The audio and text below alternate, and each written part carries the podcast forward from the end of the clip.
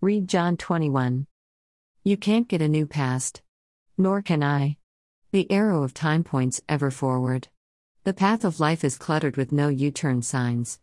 Three times in the darkness of Maundy Thursday, Peter denied his discipleship. Are you one of his disciples? They asked. I tell you, I am not. Peter replied. The words poured out of his mouth and hardened into the pavement of the past. There was no denying the denials. There was no reversing the regrets. You are probably now remembering your own Maundy Thursday moments. You hear the words you cannot take back. You see the deed that cannot be undone. You imagine unchoosing a shameful choice. You remember a risk rejected for the sake of safety. The words and deeds, the choices and chances, they are fixed in history and memory and consequence. You can't get a new past. I know, from my own heart, what Peter is doing. Easter Sunday has come and gone. Christ is risen. Christ is risen indeed, Alleluia. Hooray for Jesus! But Peter's past persists.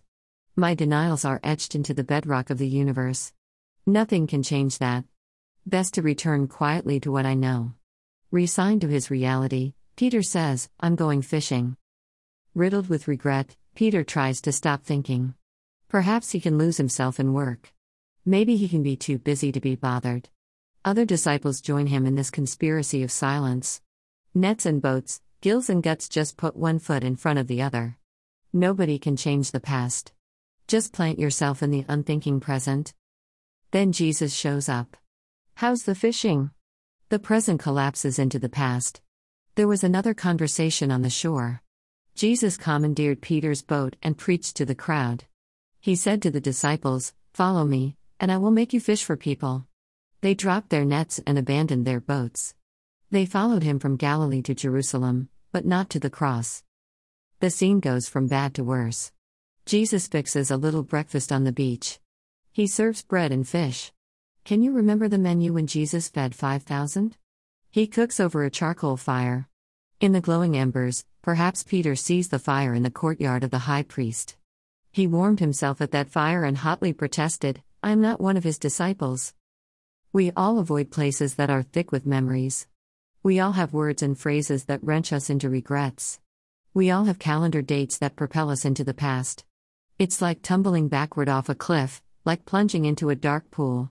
How's the fishing? Does Jesus come simply to provoke a storm of shame? No, he comes to bring Easter into the ordinary. You can't get a new past, but you can receive a new future. Easter means new life every day. After breakfast, Jesus and Peter take a walk along the shore. For Peter, it's painful. Do you love me? Jesus asks. Not once or twice, but three times. The past will not be erased, but it can be redeemed. Feed my sheep. When Jesus forgives, new life happens. You can't get a new past, but you can get a new future. Peter's call is redeemed and renewed. That's the product of forgiveness. Easter means new life every day. At graduation, we talk about commencement, a beginning. We say that graduates have their whole lives ahead of them. That is both thrilling and terrifying. The future is filled with potential for both success and failure. No matter how we wish otherwise, they will rack up their own record of regrets, just like the rest of us. So, today's text is for all of us together. If you are 18, you have your whole life ahead of you. If you are 80, you have your whole life ahead of you. Every day is commencement day. You can't get a new past, but you can get a new future. That will be true for your whole life. Easter means new life every day.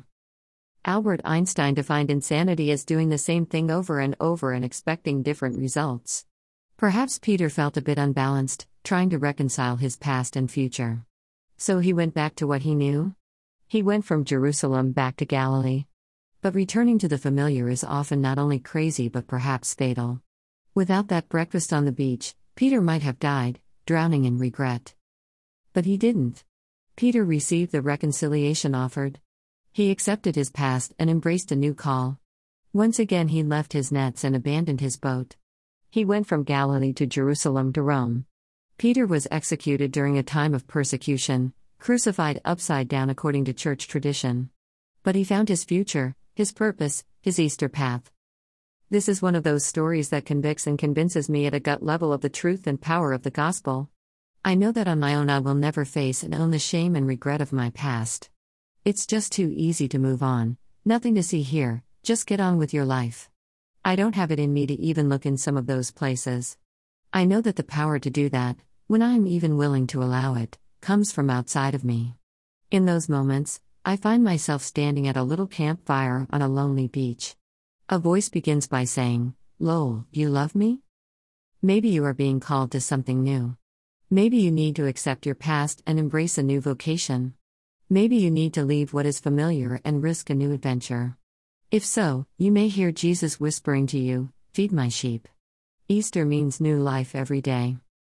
In this text, I hear a word for today's church. We can't get a new past. White Christian churches have underwritten racism, supported slavery, and protected white privilege. Churches have embodied and encouraged male domination, abuse of women, and gender inequality. Christians use the Bible and theology to baptize smug and violent homophobia. Christianity supports colonial and imperial warfare and has baptized unbridled consumerism. We can't get a new past. We have to face that past in all its ugliness and violence. And we have to know that the past is still running our present. A thread runs through the history of America, Kaitlin Curtice writes in her book, Native, a thin line that connects people, places, moments, cultures, and experiences.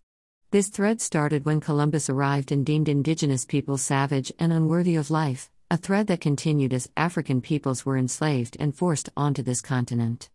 We see it today in hate crimes against people of color and religious minorities. It is a threat of whiteness, Curtice concludes, of white supremacy, that aims to erase culture, to assimilate those deemed unworthy of humanity. p. 13. The threat of whiteness is part of our past and present as the dominant, white church in the United States. The history of that threat has been suppressed, denied, papered over, and, in some quarters, celebrated as essential to who we are as white people. We know that threat has been a threat, carried out millions of times, on the bodies of black, brown, native, Asian American, and Pacific Islander peoples. We see that threat fulfilled nearly every day in our social media feeds, often accompanied by contemporaneous video. Like Peter, we must acknowledge that past. We must repent that past. We must repair that past in the present and future. We dare not pretend that this is a merely individual issue. We live in a system of white power, privilege, and property that survives by ignoring, erasing, assassinating, and eradicating all who remind us that the system is a lie and our past is dark with murderous death. Whiteness is a culture that requires the erasure of all others, considering them less than, Curtice writes further. It is believing in that well known metaphor of a melting pot that we so love to hold on to in America, but erasing the value of the lives of the other within the narrative and in the process presenting the idea of assimilation as virtue. But really, assimilation is about power, power that puts shackles on black people, indigenous people, and other people of color, because, at the end of the day, Curtice reminds us, whiteness doesn't truly give anyone anything. It is a culture of taking and erasing, and we must learn from our mistakes and actively work toward healing. Pages 45 to 46. But we can embrace a new future. Current graduates inherit a culture of declining faith and increasing fear. The church is tempted to retreat into what we know, to pretend that nothing has changed. If we continue that course, we abandon our young people to cultural insanity. But Easter means new life every day. In my personal life, that means continuing to confront my own whiteness and to build and receive an identity that is not dependent on power, privilege, and property. In the congregation, that means embracing repentance and repair, experiment and adventure. That means taking risks worthy of Jesus' call. In our synods, that means confronting the racism that overwhelms the political culture of our states. In our denomination, that means speaking Jesus' truth to economic and political power, even if it gets us crucified. You can't get a new past. But Jesus gives us a new future.